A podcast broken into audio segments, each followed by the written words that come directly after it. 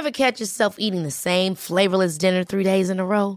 Dreaming of something better? Well, HelloFresh is your guilt-free dream come true, baby. It's me, Kiki Palmer. Let's wake up those taste buds with hot, juicy pecan-crusted chicken or garlic butter shrimp scampi. Mm.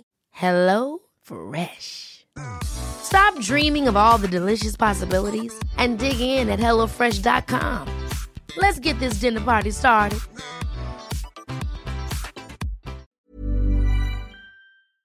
Hormoner är en naturlig och livsnödvändig del av kroppen. Ändå finns det en stor okunskap kring hormoner och vi märker att många inte känner till hur menscykeln eller olika preventivmetoder fungerar. Den här okunskapen kan skapa en rädsla för hormonbehandlingar eller hormonella preventivmetoder och också göra det svårt att veta om och när man ska söka vård för mensrelaterade besvär. Hormoner diskuteras ofta i media, men ibland saknas en vetenskaplig grund för informationen och osanningar och myter sprids och får fäste. Vi på Babys podcast tror att kunskap kring kroppen och dess funktioner bidrar till en stärkt självbild och ett ökat välmående hos kvinnor. Det är ju just därför vi gör den här podden. Kunskap är makt helt enkelt. Därför vill vi tipsa om en hemsida där du kan få den vetenskapligt grundade fakta du behöver och förtjänar. Hormonguiden.se är ett initiativ av Gedeon Richter och är en hemsida framtagen i syfte att öka kvinnors kunskap om hormoner. Som barnmorska och gynekolog gillar vi verkligen den tydliga informationen med bra bilder, strukturerad genomgång av menscykeln och preventivmedel. Gör dig själv en tjänst och skaffa dig mer kunskap om din kropp och dina hormoner. Besök hormonguiden.se.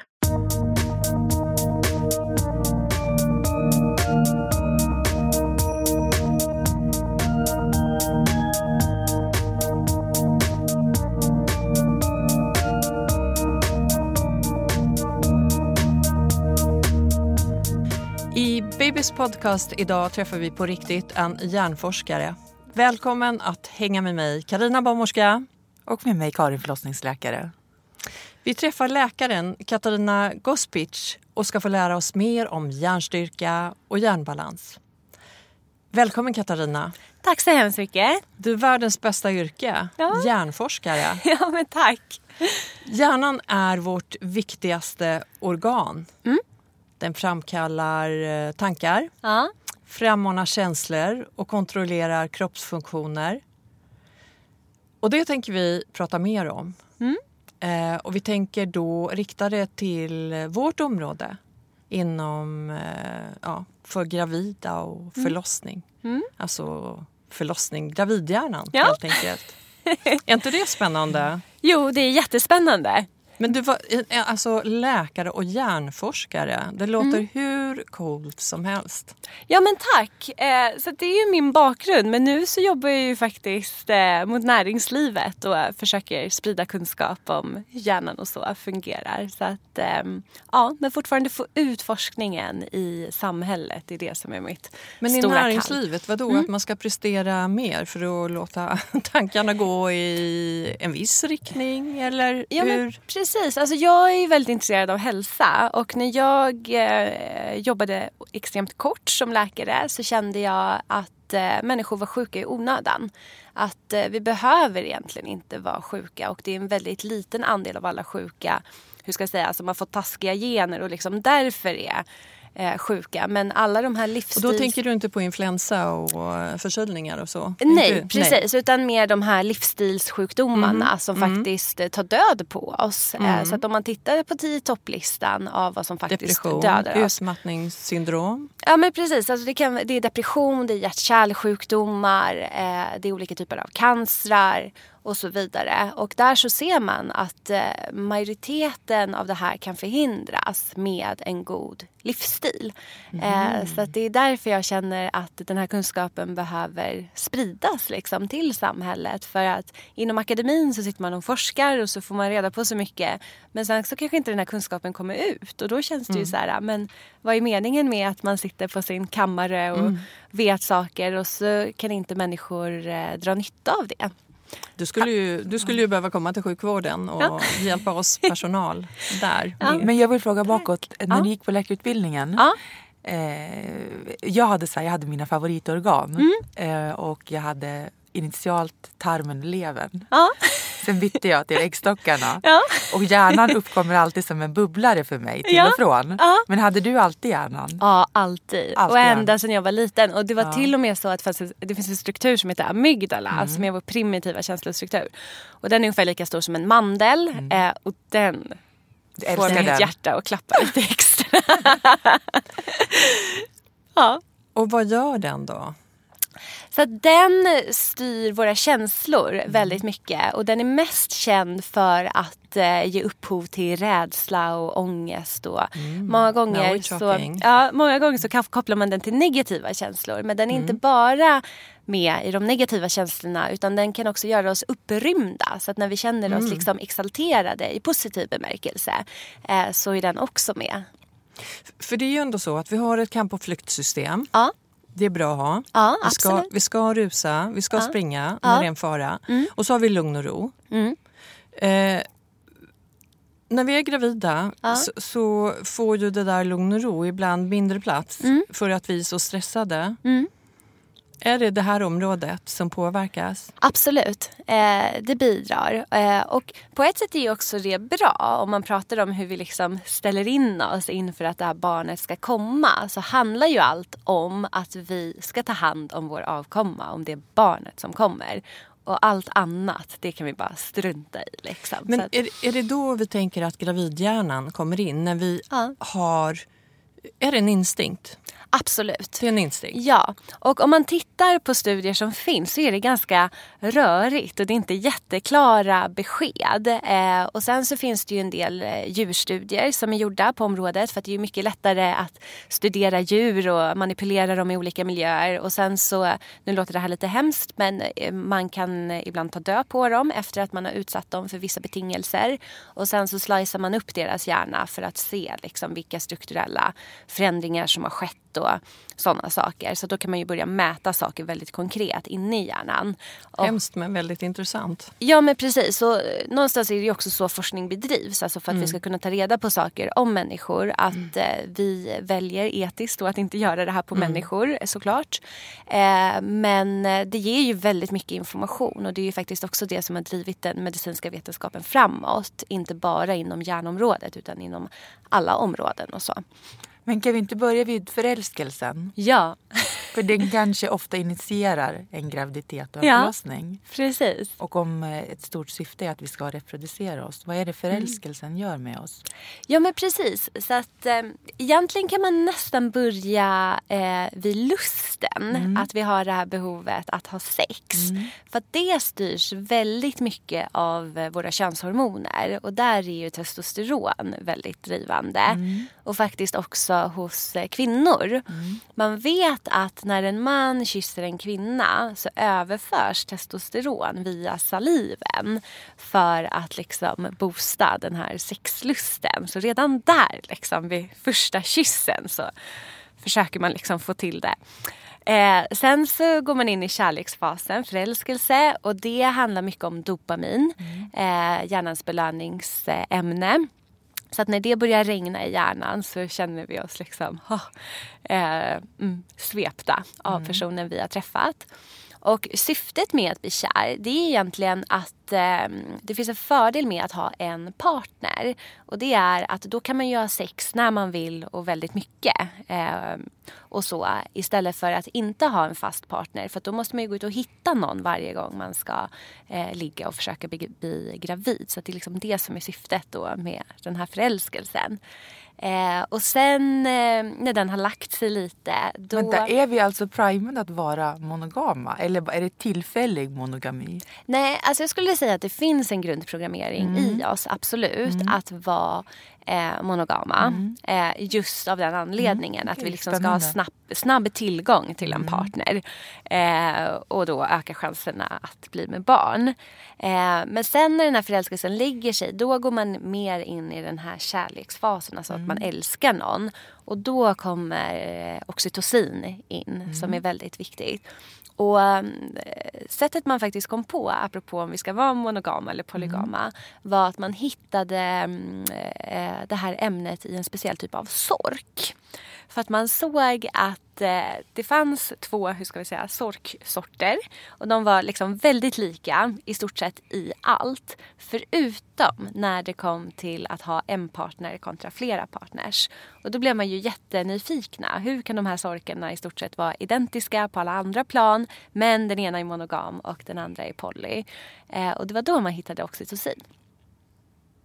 Spännande. Ja, Jättespännande. Men är det oxytocinet då som, gör, som eh, knyter an och sen, för det är ju en drift där vi, jag vill ha barn med den här personen. Det känner jättemånga igen sig i. Ja.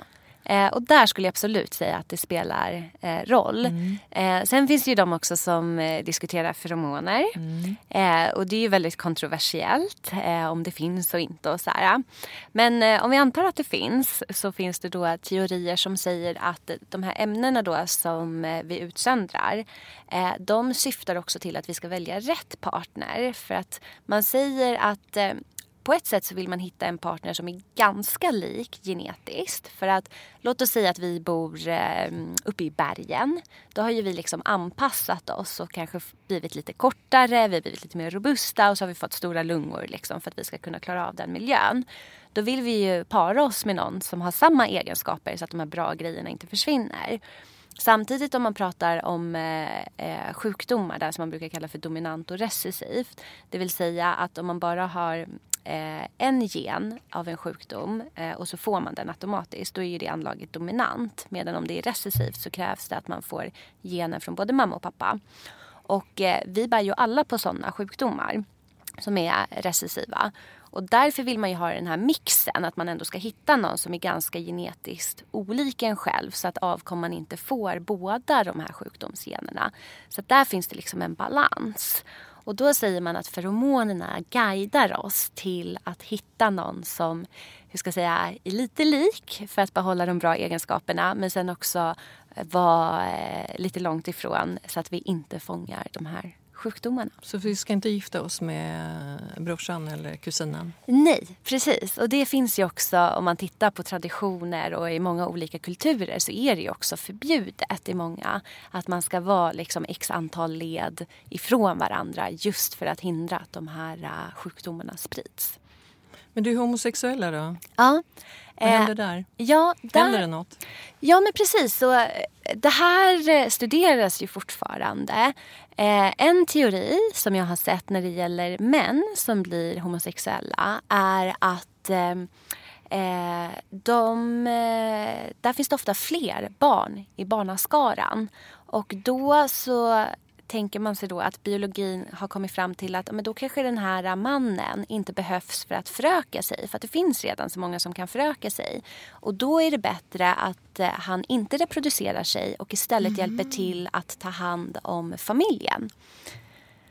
Så det är en teori. Otroligt. Oj, ja men otroligt. Ja, Ja, Och okej. kvinnor då? tjejerna? Ja, precis. Ja, nej, där har jag faktiskt inte riktigt ett, ett, ett svar på Nej. samma sätt. Det skulle också kunna vara samma. Men eh, ja, vi lär oss ju nya saker hela tiden.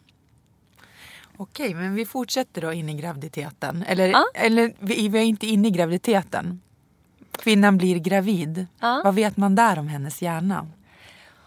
Oj, eh, där skulle jag säga att eh, kroppen ställer ju såklart om sig. Det börjar ju hända saker liksom redan väldigt tidigt.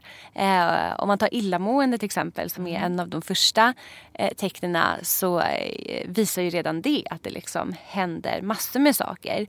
Sen skulle jag säga att litteraturen är ganska luddig så att den är inte så välindelad att liksom det här händer med hjärnan liksom mellan de här veckorna. Utan eh, man kanske har lite mer generell kunskaper, generella kunskaper. Och det man har tittat mycket på det är att många då upplever den här äh, gravidhjärnan och säger att de glömmer saker och så vidare. Så att när man tittar på minne och så, så har man sett att man kanske liksom glömmer bort vad ens favoritskådespelerska heter. Men däremot så kommer man verkligen ihåg saker som behövs för barnet och det man ska göra och så här. Så att man skulle kunna tänka sig kanske att eh, hjärnan sållar.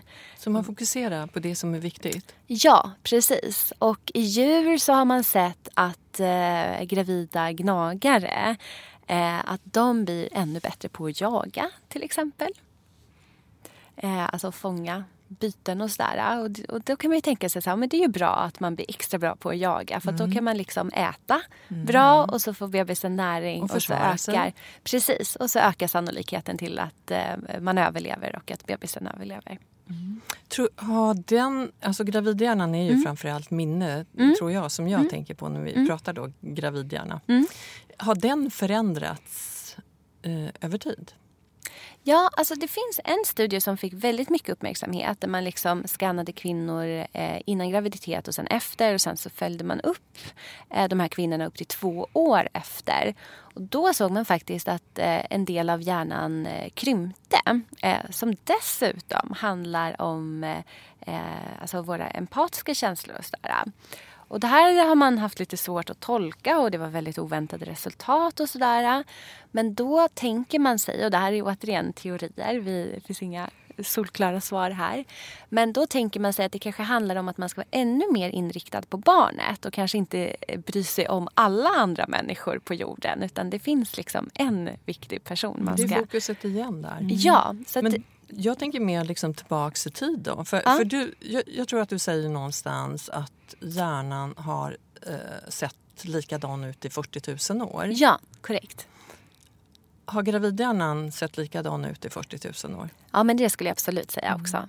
Mm. Mm. Så att, och här ska man skilja också på eh, vad som är saker som är nedärvda kontra vad vi förvärvar. Så att när man säger så att hjärnan ser likadan ut som för 40 000 år sedan så handlar det om att hur ska jag säga, mm, när vi ärver då anlagen för hjärnan så eh, ser de likadana ut. Men sen kan vi ju lära oss olika saker som att vi kan lära oss språk till exempel. Men sen eh, när man föder barn så är det ju inte som att barnen lär sig spanska eller engelska bara för att man själv råkar veta det utan det måste man ju lära sig.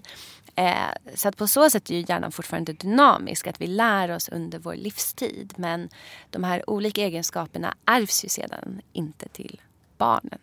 Alltså som språk eller andra så anpassningar till exempel efter det digitala eller vi kanske multitaskar mer nu än vad vi gjorde på savannen och sådär. Det som vi möter ofta det är ju rädslor under graviditet och ja. rädslor för förlossning. Ja. Tror du det är en nedärvd eller förvärvad rädsla? Ja, alltså Um, jag tror både och. Mm. Uh, tror. För om man tänker på varför ska man vara rädd så mm. handlar det återigen om att man ska skydda sig själv. Liksom att man blir väldigt för, försiktig. Återigen det här fokuset på att man ska överleva, barnet ska överleva. Liksom. Mm. Så då är det ju bra att eh, vara lite på tårna. Men sen så påverkas vi ju jättemycket av samhället och av trender och sådana saker. Och det är jag övertygad om att ni kan mycket mer om än vad jag kan om. Men att först kanske folk vill ha en viss typ av smärtbehandling och sen helt plötsligt vill de inte ha någon och mm. sen eh, något år senare så är det någon tredje grej liksom. Eh, och mycket handlar ju om eh, vad man läser och vilken information som sprids och kanske ännu mer idag också med ehm, eh, den digitala tillgängligheten mm. kring information och sådär. Men jag tänker att, att vården och säkerheten mm. runt en graviditet, mm. förlossning ja. eh, och det som kan hända. Vi, vi lever ju i ett av världens säkraste länder och det, mm. Eh, alltså, det, det, är ju inte så ofta som någonting går fel med Nej. bebis och mamma. Mm. Säkrare än vad det någonsin har varit mm. och vi, har, vi kanske är mer rädda mm. inför detta än vad vi någonsin har varit. Mm. Va, vad är det som gör oss mm. mer rädda och bidrar med så mycket skräck? Mm. Och där tror jag att det handlar om att man inte, hur ska jag säga, eh, får följa hela livet så som man gjorde tidigare. Och med det menar jag att om man till exempel reser till länder där man eh, kanske inte har det så bra med sjukvård och sådär. Eh, där tar man ju också hand om livet i byn. Eh, när jag var student så gick jag en kurs i global hälsa och åkte till Tanzania. Och där fick man ju se hela livet liksom helt öppet. Alltså det fanns folk som eh, men nästan låg och dog liksom, eller var jättesjuka och de hade jättelångt gångna sjukdomar. Och sen Ute i byarna så fanns det då kvinnor som inte hann till ett sjukhus och då fick ju kvinnorna runt omkring hjälpa till. Så att, eh, hur ska jag säga, som en, som en kvinna i en by så får man ju uppleva förlossningar. Medan om man går ut här ute på gatan så har ju människor ofta inte upplevt en förlossning om det inte är ens egen. Alltså det är väldigt sällan man tar med sina vänner eller liksom så. Så att vi får inte se livet på det sättet. Och på samma sätt när det kommer till en död person. Alltså många människor har ju aldrig sett en död människa.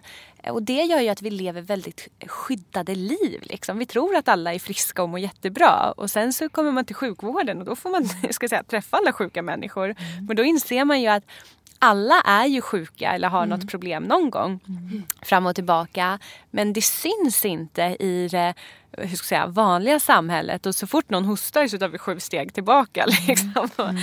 försöka hålla oss borta. Så då kommer det ju mycket rädsla från eh, den här okunskapen. Vilket det faktiskt blir när man inte till exempel har sett en förlossning eller sett eh, en person gå in i en förlossning. Eh, och det gäller ju även mig själv. Alltså, innan jag började på läkarlinjen så trodde jag så här att ah, men när vattnet gick då är det bråttom. Liksom. Mm. Ja, precis, då föder man. Ja men precis, då har man bara tio minuter men, på sig. Ja, men precis, det kan vara så på omföderska. Ja men precis. Det är sällan, det, det, är mer för Hollywood. Precis så, och sen möter man de här förstföderskorna som liksom går runt 24 timmar och bara väntar på att barnen mm. ska komma ut. Eller där hinnorna har vad heter det, brustit men så har inte barnet kommit ut efter två dagar. Då måste man liksom hjälpa till ja. och då blir det så här, va? Men hände inte det här på bara tio minuter och det är mm. jättebråttom. Så att, eh, ja, och det handlar ju om att vi liksom inte ser livet på, och du tror, på det Även om vi får se det här på film och ja. vi hör talas om det på kurser så mm. är det ändå det här IRL ja. som skulle påverka oss till det bättre. Absolut. Och också alltså, få den här livserfarenheten som med allt annat. Och återigen om man tänker barn, alltså när människor får sitt första barn så är man såklart jättenervös och man har inte varit med om någonting. Men sen får man livserfarenheten kring första barnet och så är det många som säger ja när andra barnet kommer så ja men då rycker man knappt på axlarna liksom när de sitter där och hostar. Och första gången trodde man att de skulle dö liksom. Första gången de fick en förkylning eller vad det nu handlar om. Mm. Eh, och så är det ju med resten av livet också så här att när man ja, men ser sjukdom och eh, hur olika processer går till så eh, ja, lär man sig någonting och så blir man på något sätt ödmjuk och medveten inför den eh, processen. Men idag ska man vara evigt ung och ja. inte föränderlig och eh, graviditet förändrar. Ja. Det gör det. Ja, det förändrar hjärnan också. Ja, mm. precis. Till ja, det precis bättre. som du sa förut, man kan ju mm. se då eh, vad det är som händer och, och med den här instinkten och, och eh, vara rädd om sig själv, barnet, ja. eh, bilda en ring runt det, en trygghet. Mm. Liksom. Vi måste prata om smärta också, vår ja. rädsla för smärta. Ja. Um, och det var så roligt för att jag hittade en studie när man just söker på det här. Alltså en av de första studierna som kommer upp. Uh, att man då försöker förstå det här och hur människor upplever det. För det är och, kanske vår största uh, smärt eller rädsla för smärta. Ja. Det är väl just under förlossning. Ja. Hur kan jag hantera den? Hur kommer jag känna? Ja. Eh, kommer jag fixa det överhuvudtaget? Precis. Och, eh, ja, berätta. Och, nej men, och det är återigen ganska luddiga saker som finns. Och eh, Man ser också att det finns en otroligt stor variation. Eh, så Jag läste vissa av de här kommentarerna i studien och då var det så här, ja jag rekommenderar alla till kejsarsnitt. Liksom var en eh, rekommendation från en kvinna som tyckte att det var det vidrigaste hon upplevt. Och sen läser man en annan kommentar som är den raka motsatsen och bara ah, men det här var det bästa någonsin och jag skulle aldrig vilja gjort det på ett annat sätt och ja det gjorde lite ont men nu har jag glömt bort det och så här. Så att det känns ju som att det finns högt och lågt och det är så otroligt mycket som påverkar vår smärtupplevelse och också det kulturella. Eh, när jag var i Tanzania så besökte jag en förlossningsklinik. Och eh, jag har aldrig varit på en tystare plats på ett sjukhus. För att då var det, för det första var det tre kvinnor som delade på kanske en 80 centimeter bred säng. Så att de låg liksom lite halvt på sängen. Och så låg de bara och kved när de hade sina verkar. Så det var så här, mm, typ jättetyst. Så. Det var ingen som liksom skrek ut eller så här, utan bara supertyst. Och sen var det då någon som gick och kände på dem. Och sen eh, när de var tillräckligt öppna och det verkligen var dags. Då fick de gå in i ett eh, eh, i en lång sal, eller en stor sal och så var det liksom eh, olika, alltså gynstolar på rad liksom. Och då kom man dit. Alltså det känns som att då fick de vara där i 20 minuter, klämma ut bebisen och sen så fick de gå till nästa rum. Att det var som en station liksom. Och det är klart att där här hörde man några urvrål liksom. Eh, men sen var det bra. Alltså man hade ingen liksom gråta, ingen panik, ingenting. Utan det var bara väldigt tyst och lugnt. Och sen eh, har jag varit med både i USA och i Sverige. Eh, och där kan man ju verkligen eh, skrika ut sin smärta. Och det finns liksom, hur ska jag säga, inga hämningar kring hur ont det gör eller hur hemskt det är. Eller så. Så att eh, den kulturella kontexten påverkas ju också, eh, påverkar oss också jättemycket. Liksom, hur vi ger uttryck för mm. det här. Eh, och också hur man ska hantera det och också hur du ses som människa mm. eh, i eh, dina känslouttryck och, och så. Man måste tänka på då vad är second benefit av hur man uttrycker sin smärta. Ja.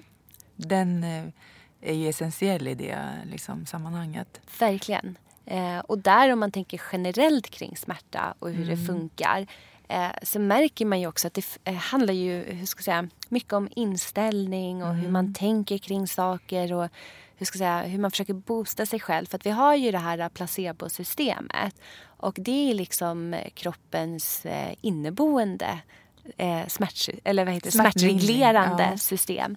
Så det gör, gör, gör att vi kan ju frisätta kroppens eg, egna morfin till exempel. Endorfiner. Ja, om, mm. vi tänk, hur ska jag säga, om vi tänker rätt.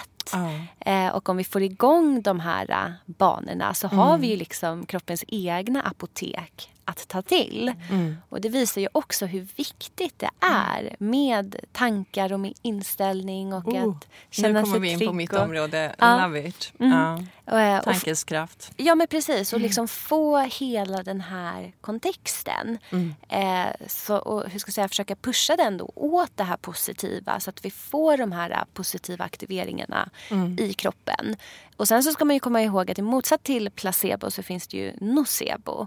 Och det fungerar istället tvärtom. Så att har man också eh, hur ska jag säga, negativa tankar och det blir en väldigt dålig kontext. Då kan man ju också göra att det gör ännu ondare. Ja. Så att man kan ju gå åt båda hållen. Och då är det ju såklart önskvärt och det som är bäst för alla att försöka pusha det åt det positiva och liksom ta hjälp av kroppens resurser som finns.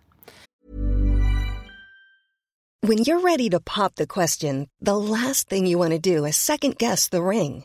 At BlueNile.com you can design a one-of-a-kind ring with the ease and convenience of shopping online. Choose your diamond and setting. When you find the one, you'll get it delivered right to your door. Go to Bluenile.com and use promo code LISTEN to get $50 off your purchase of $500 or more. That's code LISTEN at Bluenile.com for $50 off your purchase. Bluenile.com code LISTEN. A lot can happen in three years, like a chatbot may be your new best friend. But what won't change? Needing health insurance. United Healthcare Tri Term Medical Plans, underwritten by Golden Rule Insurance Company, offer flexible, budget friendly coverage that lasts nearly three years in some states. Learn more at uh1.com. Men du, om vi tänker, vet inte om det stämmer, mm. är det 90 000 tankar per dag? Mm. Det där är också en sån här jättesvår fråga. Eh, eh jag har ju inte räknat alla tankar. Men så, vi säger att det är många, många. Ja, och många, jag har många. sett så många olika siffror på det där och aldrig liksom vetat ja, vad som är en bra referens eller inte. Men ja, vi kan komma överens om att det är jätte, jättemånga. Och då är inte alla sanna. Nej, nej, utan det är ju allt som poppar upp liksom. Från Exakt. vilka strumpor jag ska ta på ja. mig till vad jag ska äta till middag liksom. Och allt däremellan. Och när vi är gravida och när ja. vi håller på att föda barn så, ja. så kommer de här tankarna. Mm. Och i min värld mm. så börja förbereda dig mm. innan, mm. veckor, månader innan mm. med att försöka bara låta de tankarna du behöver inte göra någonting med dem. Men Nej. låt de här negativa tankarna flyta iväg. Mm. För som du sa tidigare, att om vi med tankens kraft mm. kanske föder barn mm. eh, i min värld mm. till över 90-95 procent kanske. Mm. Om du kan tänka ja, om mm. du kan tänka positivt. Eh, kanske inte ens behöver förstå. Nej. Du behöver ha ett förhållningssätt. Men kroppen mm. Mm. den kan föda barn. Det behöver vi inte lära oss. Det Nej. är nedärvt. Mm. Så vad Absolut. du behöver lära dig ja. det är ju liksom att ha tankar, alltså de bra tankarna. Absolut. Håller du med om det? Absolut. Och där tycker jag att du kommer in mycket i grunden av meditation. Att, eh, för att det handlar ju också om att kunna styra sina tankar. Eh, och idag så säger man att vi blir utsatta för 34 gigabyte data, alltså information, varje dag. Plus 100 000 ord. Och det här... Eh, motsvarar att vi skulle liksom lyssna på tio nya låtar, mp3-låtar, varje minut under vår vakna tid. Eh, och sen brukar jag tänka på de här hundratusen orden där ett ord är en tennisboll. Och då är det som att det kommer hundra tennisbollar emot oss per minut. Så att om man då tänker så här hur människor lever sina liv så sitter vi där, lyssnar på tio nya låtar varje minut samtidigt som vi blir bombarderade av hundra tennisbollar. Och sen undrar människor varför vi är så stressade och inte liksom kan tänka. Och bara det här, alltså vårt klimat idag stressar ju upp oss. Eh, vilket gör att vi kanske heller inte tar kontroll för att vi är bara inne i det här hamsterhjulet. Och om man pratar om grunden kring meditation så är det att liksom kunna fokusera, kunna styra sina tankar och också kunna styra sin andning. Vilket är det mest effektiva sättet att lugna ner kroppen. Och då är man ju inne mycket på det här som du nämner, att man inte ska lägga en värdering i sina tankar. Utan bara, jag brukar tänka lite på det som en barkbåt på en ström. Så här. Alltså att om det kommer då en negativ tanke så ser man lilla båten och bara Hej båten, jag ser dig. Men sen så förbi. får den flyta förbi. Mm. Eh, och det är det det här att inte döma eller att inte lägga en värdering i någonting. In i mindfulness. Ja, det är det det handlar om. Så att man, om man då tänker så här, jag är livrädd och jag kommer dö att man bara försöker tänka så här, där är den tanken men jag behöver inte värdera den. Den Nej. behöver inte vara bra, den behöver inte vara dålig utan den är där och sen så får den flyta förbi.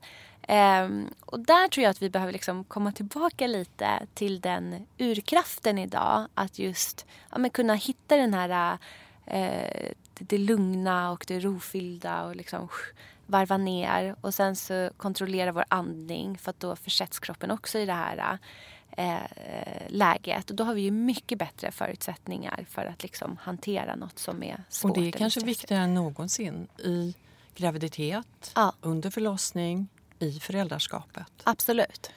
Jag du... använder andning jättemycket när jag gör akuta saker på jobbet. Ja, berätta. Ah, nej, jag bara andas lugnt. Ja. Det är ju, man lurar sig själv och det funkar i toppen. Ja, precis. Och det är det jag gör också mm. i mitt liv. Eh, att bara tänka så Bara tänka andningen och ta till sig andetaget. Det mm. är det ja. viktigaste mot ja. stress. Verkligen. Ta bort kortisolet. Ja.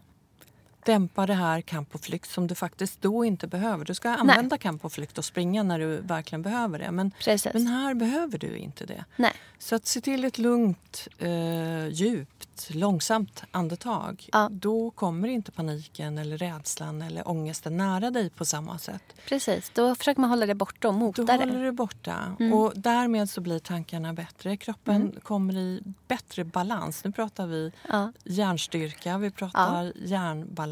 Absolut. Så tankens kraft mm vill jag ha bekräftat av dig ja. gör skillnad. Mycket mer Absolut. än vad vi tror. Absolut. Mm. Och det är det som också är kul om man pratar om placebo. Att många tänker på placebo just i termer av smärtreglering. Att vi ska känna mindre smärta. Men grejen är ju att det här funkar ju hur ska jag säga, på andra ämnen i kroppen också. Så att om man lurar en person eh, som har Parkinson att de kommer få dopamin som är det läkemedlet man ger.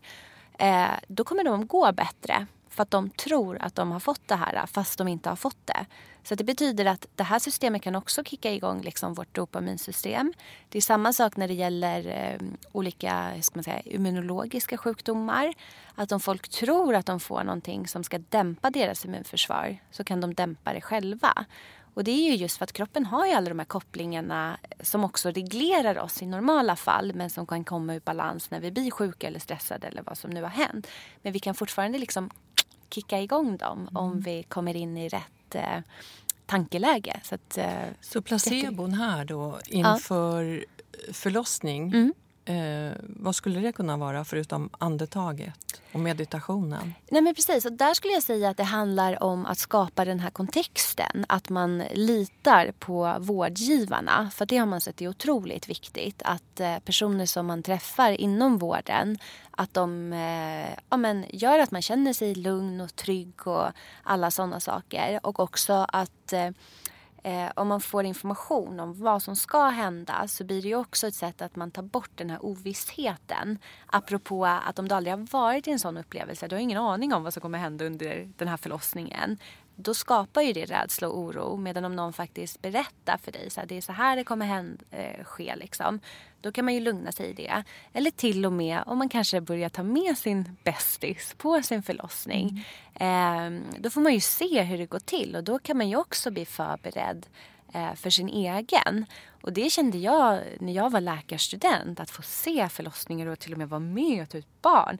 Det var ju helt magiskt apropå att vi, vi kan föda barn. Då kände mm. man ju så här, oh wow mm. liksom. Mm. På, på alla sätt och då blev man ju ja, men jätteinspirerad mm. liksom hur fantastiskt det är. Men eh, hur ska jag säga, på samma sätt som Eh, hjärnan kanske är en svart låda för många människor. På samma sätt så var ju förlossningen en svart låda för mig innan jag faktiskt fick eh, vara med om det under min utbildning. Och det är ju för att jag råkade välja den utbildningen. Men det är ju tråkigt om man hur ska jag säga, väljer att bli någonting annat. Eh, läsa till ekonom eller ingenjör eller vad man nu gör. Och då får man ju inte det automatiskt. Och då är det ju som att då fortsätter ju den här svarta lådan. Mm finnas. Liksom. Jag tror att man kan, man kan förbereda sig, man kan tänka men sen måste man ha stor acceptans i sitt eh, födande. Absolut. För att eh, en förlossning eh, den blir inte alltid som man har tänkt sig. Nej.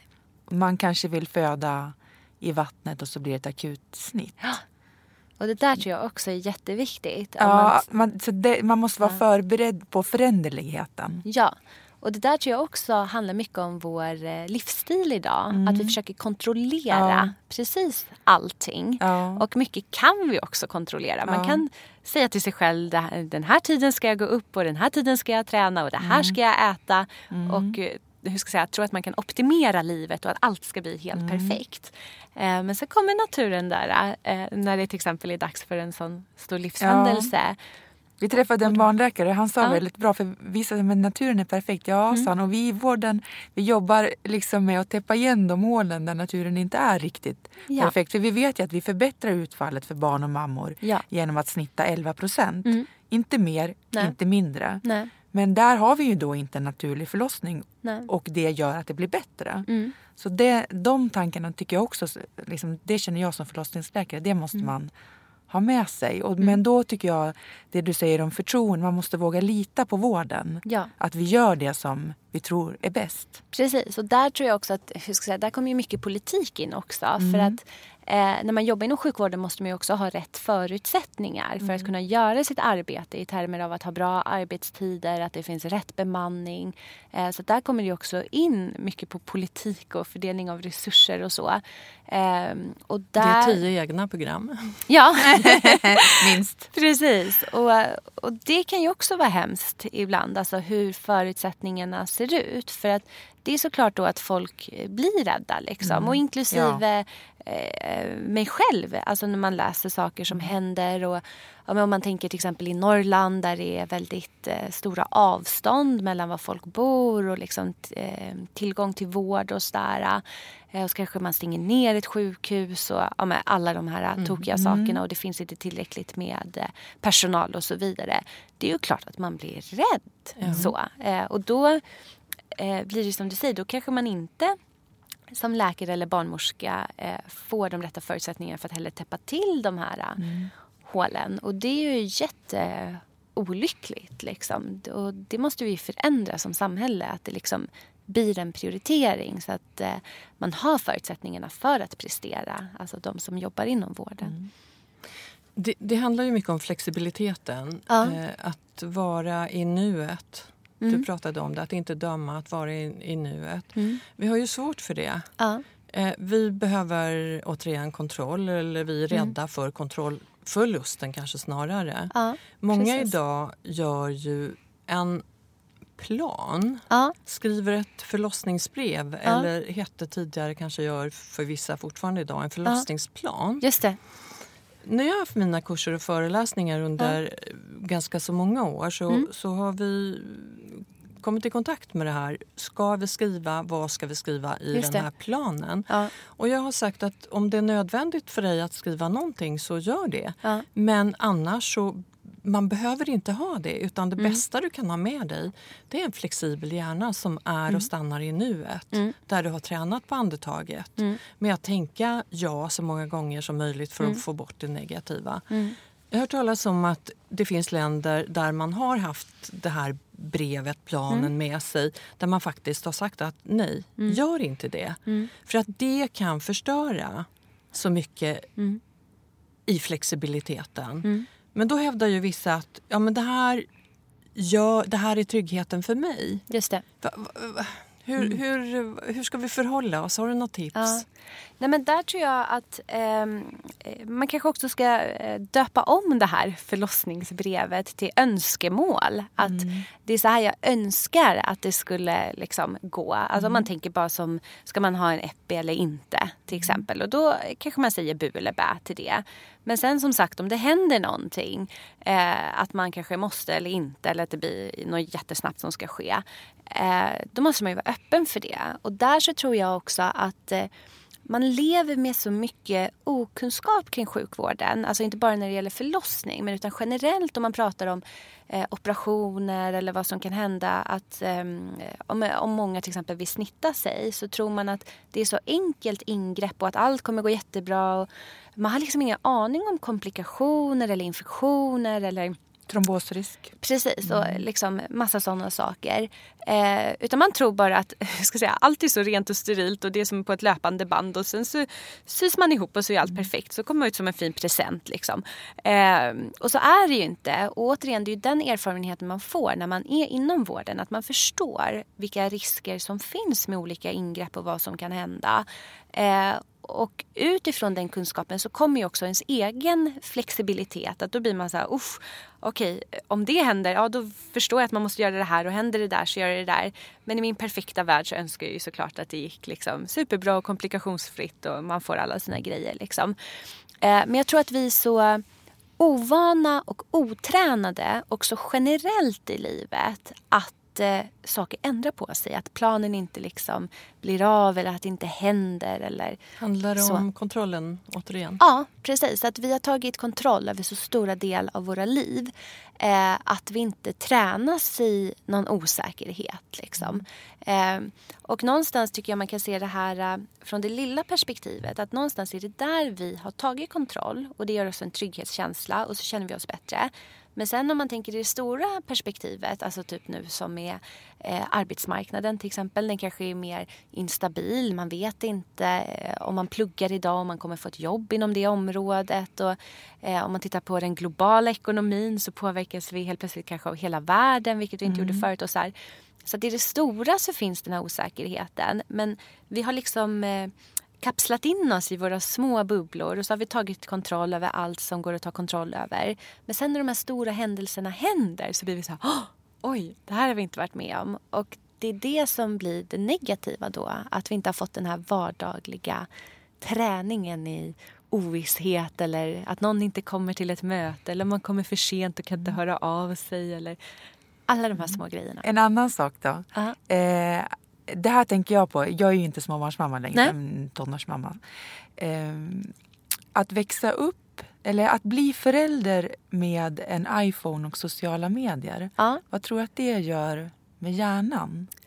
Eh, så, Man kan ju ta väldigt ja. mycket bilder på sina barn, ja. sitt gulliga barn och lägga upp på Insta. Alltså att nästan att telefonen är mellan. Mm. Alltså det här, jag kan inte säga men, men någonting gör det med oss. Absolut. Och där skulle jag återigen säga, om vi kommer tillbaka till det här med fokus och vara i livet, mm. att vi har liksom lagt ett filter emellan. Mm. Och återigen om man pratar om distans, det gör också att vi kommer lite längre bort. Eh, så att om man då tänker på klimathotet så har vi också satt det här filtret mm. emellan. Det finns en distans som har ökat. Eh, och någonstans så blir det ju så med våra sociala interaktioner också, att vi har kommit längre ifrån varandra. Och där har man ju också sett, eh, det finns en forskare i USA som heter Sherry Turkle som säger att empatin har minskat med 40 procent de senaste 20 åren. Oh. Eh, vilket är såklart jättedeprimerande.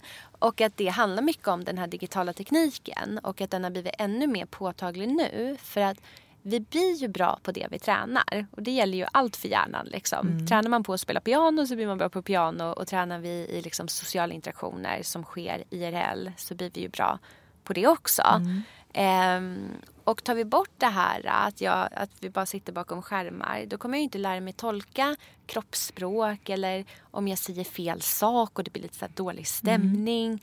Mm. Eh, utan nu så bara loggar jag ut eller stänger av eller blockar eller vad man nu gör. Och då skapar man ju den här distansen och så blir man inte bra på det. Och nu börjar vi också se att människor mår väldigt dåligt av det. Och det är också en utveckling i, ehm, alltså globalt och om man tittar på urbaniseringen, att människor har flyttat in till städer och så. Att vi blir bara ensammare och ensammare. Vi kommer längre bort hur ska jag säga, från vår by, våra familjer. Det finns liksom fler singelhushåll än någonsin och man tappar den här kontakten. Och det gör att vi mår dåligt för eh, vi har samma hjärna idag som för 40 000 år sedan. Och, eh, vi behöver vår by. Eh, och det finns det också fina uttryck kring att det krävs en hel by att uppfostra ett barn och mm. så vidare. Så att, mm, det är något vi borde gå Men hjärnan, tillbaka till. Den kanske då håller på att förändras. För jag tänker vi har ja. haft en hjärna mer än 40 000 år sedan. Ja. Den har ju sett lite annorlunda ut tidigare. Ja. Kommer vi att utveckla den mot det vi går mot? Alltså, om vi är tillbaks in i, i graviditeten och, mm. och födandet som mm. vi jobbar mest med då.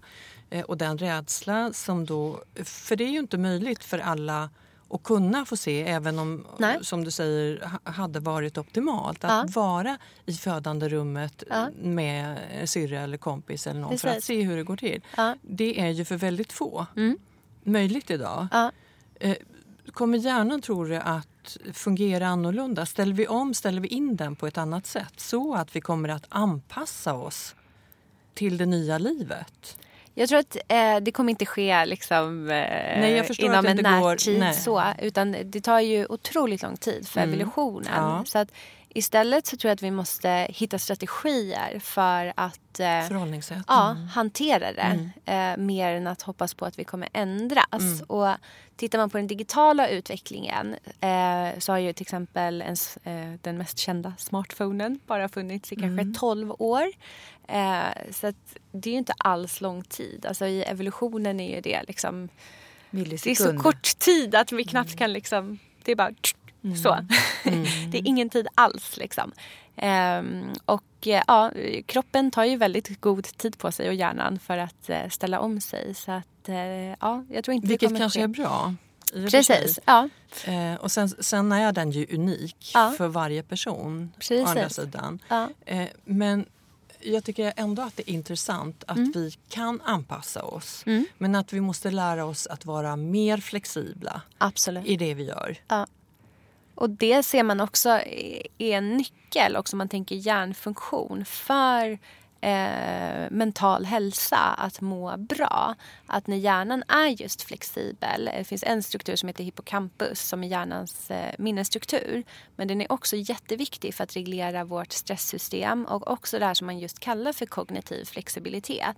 Som just handlar om att man ska kunna lära om och lära nytt. Så att även om du kanske kommer till en situation och så var den jätteläskig. Men sen nästa gång du kommer i exakt samma situation så är den inte det utan då är den trygg och bra. Då hjälper den här strukturen oss att liksom sudda ut det här äh, som var dåligt och så liksom glömmer vi bort det för att det inte är funktionellt. Och den funktionen är så otroligt viktig. Att liksom så här, ah, det gick lite dåligt en gång men nu suddar vi bort det mm. för att det gick bra ja, men Annars gånger, skulle vi ju liksom. samla på oss massa med dåliga saker. Ja, precis. Eh, och det skulle ju inte funka. Nej. Utan vi vill ju ändå behålla det som är positivt. Precis. De här negativa förlossningsberättelserna mm. som vi vet påverkar väldigt många gravida inför mm. födseln till ja. eh, skräck för många. Ja. Som vi då försöker säga att läs inte dem. Just det. Och man läser dem i alla fall. Ja. Vad är det som händer? Varför vill jag läsa det där negativa? Och varför läggs de ut? Jag kan förstå att det kanske är en bearbetning eh, av de kvinnorna som upplevt det sämre. Precis. Men varför ska jag sitta och läsa det här? Jag ska snart ja. föda mitt barn. Varför ja. vill jag läsa om det som är negativt? Ja, och det där är ju på något sätt eh, hur ska jag säga, det, det är ju den här skräckblandade förtjusningen. Att man liksom vill samla information, man vill veta allt. Och man vill också veta vad som kan gå fel också för att kanske undvika det.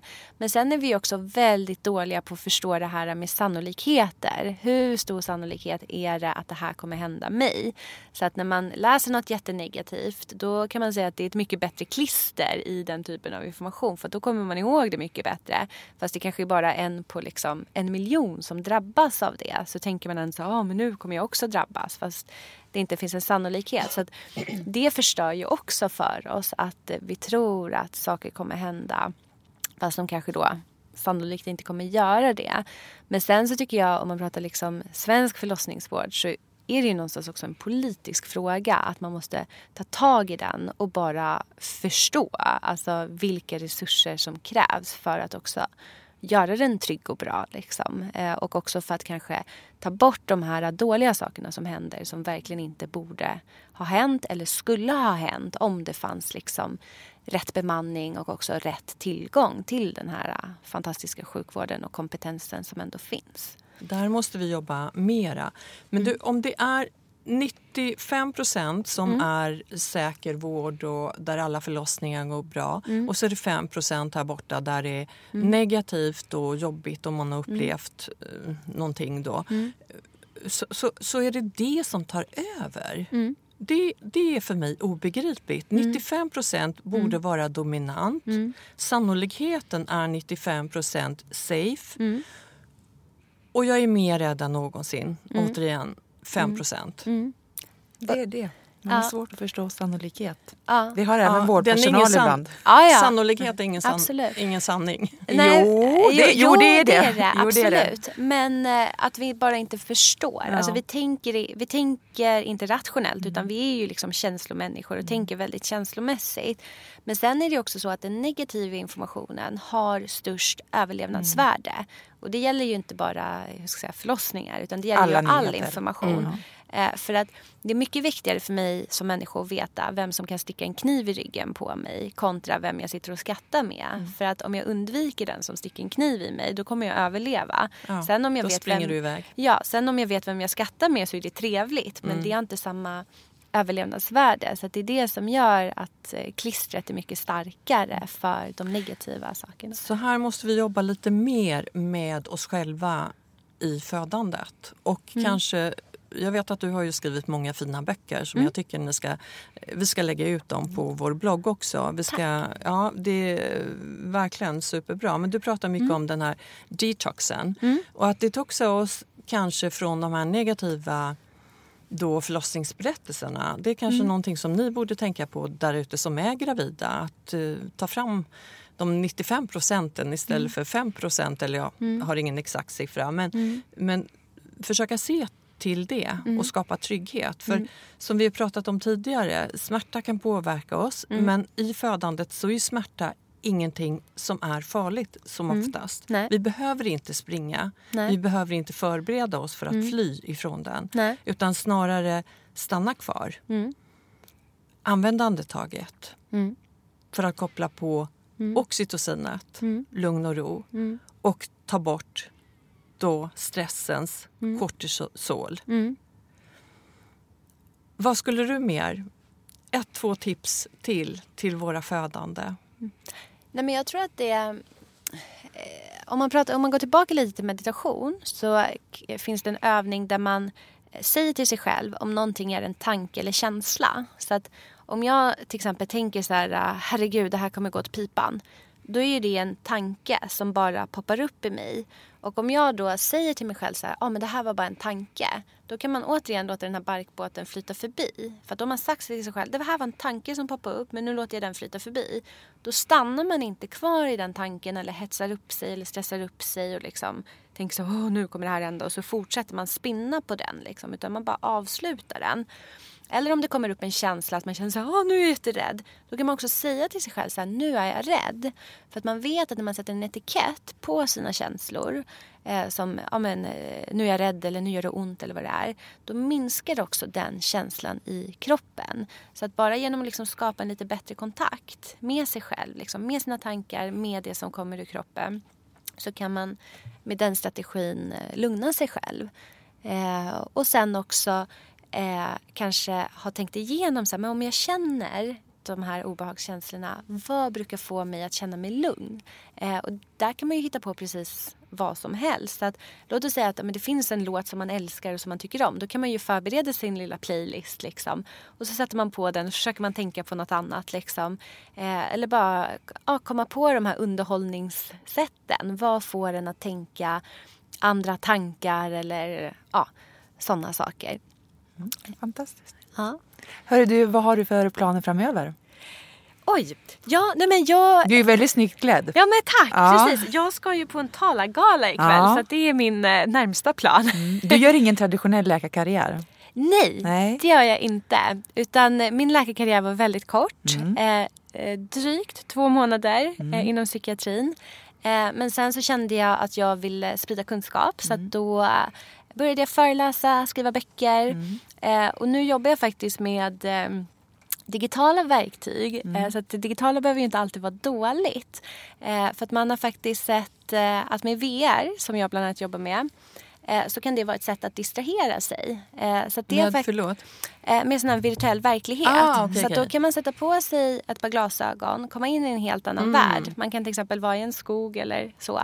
Eh, och det i sig har visat sig vara effektivt eh, för att minska smärta. För då börjar man tänka på det som är där och så blir man uppslukad av eh, den världen. Kommer du skriva mm. flera böcker? Absolut. Mm. Föreläsa mera? ja. mm. Var hittar man dig någonstans? Eh, så man hittar mig eh, på nätet, på mm. LinkedIn under mitt namn eller på Instagram under Katarina Gospic. Eh, mm. Jag har också en hemsida som är eh, www vad säger man, www.brainbowlabs.com. Eh, så det finns lite olika kanaler. Vad har du för drömmar längre fram? Yrkesmässiga? Eh, så yrkesmässigt så är det att bygga det här bolaget och också skapa eh, vård som är tillgänglig och just faktiskt den här typen av eh, information eh, digitalt så att man kanske kan följa med in i förlossningsrummet på ett digitalt sätt även om man inte kan vara just där. Eh, men också kunna hjälpa till i smärtlindring till exempel. Mm. Eh, det finns studier på brännskadade som visar att om de sätter på sig glasögon och eh, kommer till en kall värld, alltså där det finns snö och sånt, mm eh, då minskar också deras smärtförnimmelse och så behöver man använda mindre läkemedel och sådana saker. Eh, så det tycker jag är jättespännande att göra viktig information tillgänglig men också ge människor nya verktyg för att kunna hantera liksom, tankar och känslor på ett bättre sätt. Har du något mer du vill säga Karina? Men ja, det... Avslutningsvis så skulle jag bara vilja säga att vi har pratat om eh, meditationen ja. som ett väldigt viktigt redskap ja. i det mesta vi gör. Det är mm. meditation förlåt, det är ju inte för alla. Och det är, det är, eller så är det för alla, för vi mm. gör det på olika sätt. Så mm. det kan vi ju rekommendera. Absolut. Eh, jag vill jättegärna att du kommer tillbaka till oss ja, och berättar tack. mer om, eh, inte bara det här... Som Virtuella förlossningsrummet, Nej. det vill jag höra. Det vill jag också höra. Det är jättespännande. Men jag tänkte nästa gång kanske vi kan prata mer anknytning. Mm. Att vi knyter an eh, när vi har den här stickan redan då till mm. barnet och vad som händer i kroppen. Mm. Absolut. Tack Så för att du kom. Lycka till ikväll ja, på Talargalan. Och tack. stort och varmt tack. Ses snart igen. Ja, Katarina. det hoppas jag verkligen. Så ni har fått lite information om var ni hittar eh, Katarinas böcker och hemsida. Vi kommer mm. att lägga ut dem på babysblogg.se. Ah. Och vi finns också på Instagram och då heter vi Babys podcast. Så missa inte det. Hörs snart igen. Tack för mig Karina. Hej då. Hej då. Tack och hej.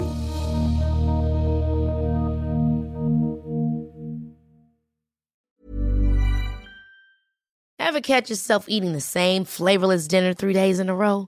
Dreaming of something better? Well, Hello Fresh is your guilt-free dream come true, baby. It's me, Kiki Palmer. Let's wake up those taste buds with hot, juicy pecan-crusted chicken or garlic butter shrimp scampi. Mm. Hello Fresh. Stop dreaming of all the delicious possibilities and dig in at HelloFresh.com. Let's get this dinner party started. Even when we're on a budget, we still deserve nice things. Quince is a place to scoop up stunning high end goods for 50 to 80% less than similar brands.